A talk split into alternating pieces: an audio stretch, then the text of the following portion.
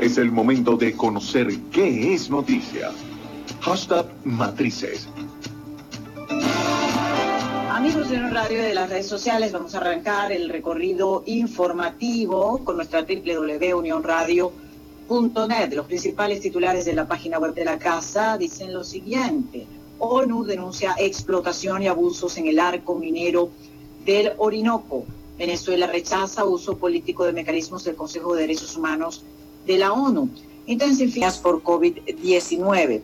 Violencia en Chile antes de votación por retiro anticipado de pensiones. CEPAL prevé que economía latinoamericana se contraerá 9.1% en 2020 y Wilker Fariñez dio positivo para COVID-19. Vamos a chequear ahora cuáles son los principales titulares que hasta ahora tiene publicado el diario El Universal.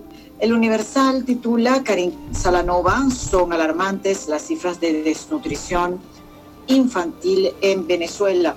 La parlamentaria asegura que niños menores de 5 años verán afectado su desarrollo por no recibir calorías y nutrientes. Otras informaciones importantes, Bachelet expresa preocupación por falta de independencia judicial.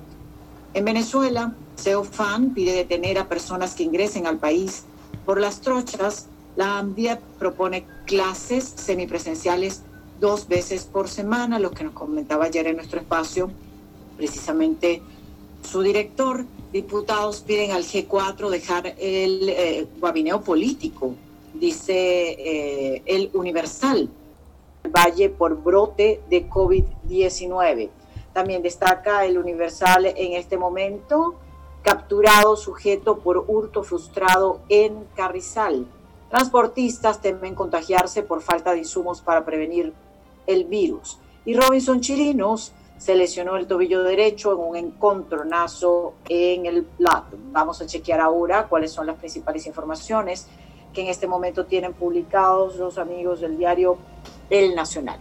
Como principal información del Nacional a esta hora, ¿qué le queda a los partidos de oposición si no participan en las elecciones parlamentarias? Allí hacen un análisis.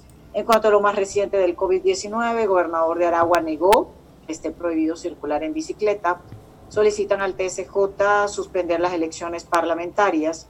Falleció una joven de 18 años de edad en Bélgica por el COVID-19. Venezolanos que dormían en un parque de Bucaramanga fueron trasladados. Estados Unidos superó los 136.400 fallecidos y 3,41 millones de contagios por el tema del COVID-19. Otras informaciones importantes en este momento, chequemos las que tienen los amigos de contrapunto.com. Destaca información que nos comentaba precisamente el lunes el presidente de Fede Cámaras acá en nuestro espacio. Fede Cámara exige acuerdo político para acceder a plataformas de financiamiento. Wilker Fariñez dio positivo a COVID-19. INAMED pronosticó lluvias dispersas en el país para este miércoles. Sánchez, Acuerdo Europeo Post Pandemia, pasa por renuncias. También eh, destaca en este momento contrapunto. Wilber Álvarez, eh, la vibra del público venezolano es difícil encontrarla en otro sitio que no es tu casa. Y también eh, dice en este momento resultados de la prueba de COVID-19. Para ir cerrando el recorrido informativo a esta hora, vamos a ir chequeando la información que tiene a esta hora publicada los amigos de Efecto Cocuyo. CNE no contempló suspender ni extender eh, jornada de registro electoral por cuarentena radical. Se realiza con las mismas medidas de los automercados, dijo Mayor. Otras eh, informaciones destacadas por Efecto Cocuyo, Arco Minero del Orinoco, crimen, corrupción y cianuro. Esto es una denuncia que hace la alta comisionada para los derechos humanos y que refleja Efecto Cocuyo en su portal en este momento.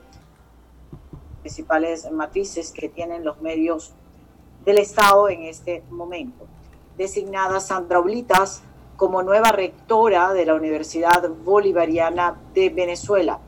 Cronograma electoral para parlamentarias del 6 de diciembre avanza sin contratiempos. Estaciones de servicio podrán pagar facturas a PDVSA desde plataforma Patria. También este viernes arriba Venezuela, asistencia humanitaria procedente de Turquía para combatir COVID-19. Estas son partes de las noticias más importantes a esta hora.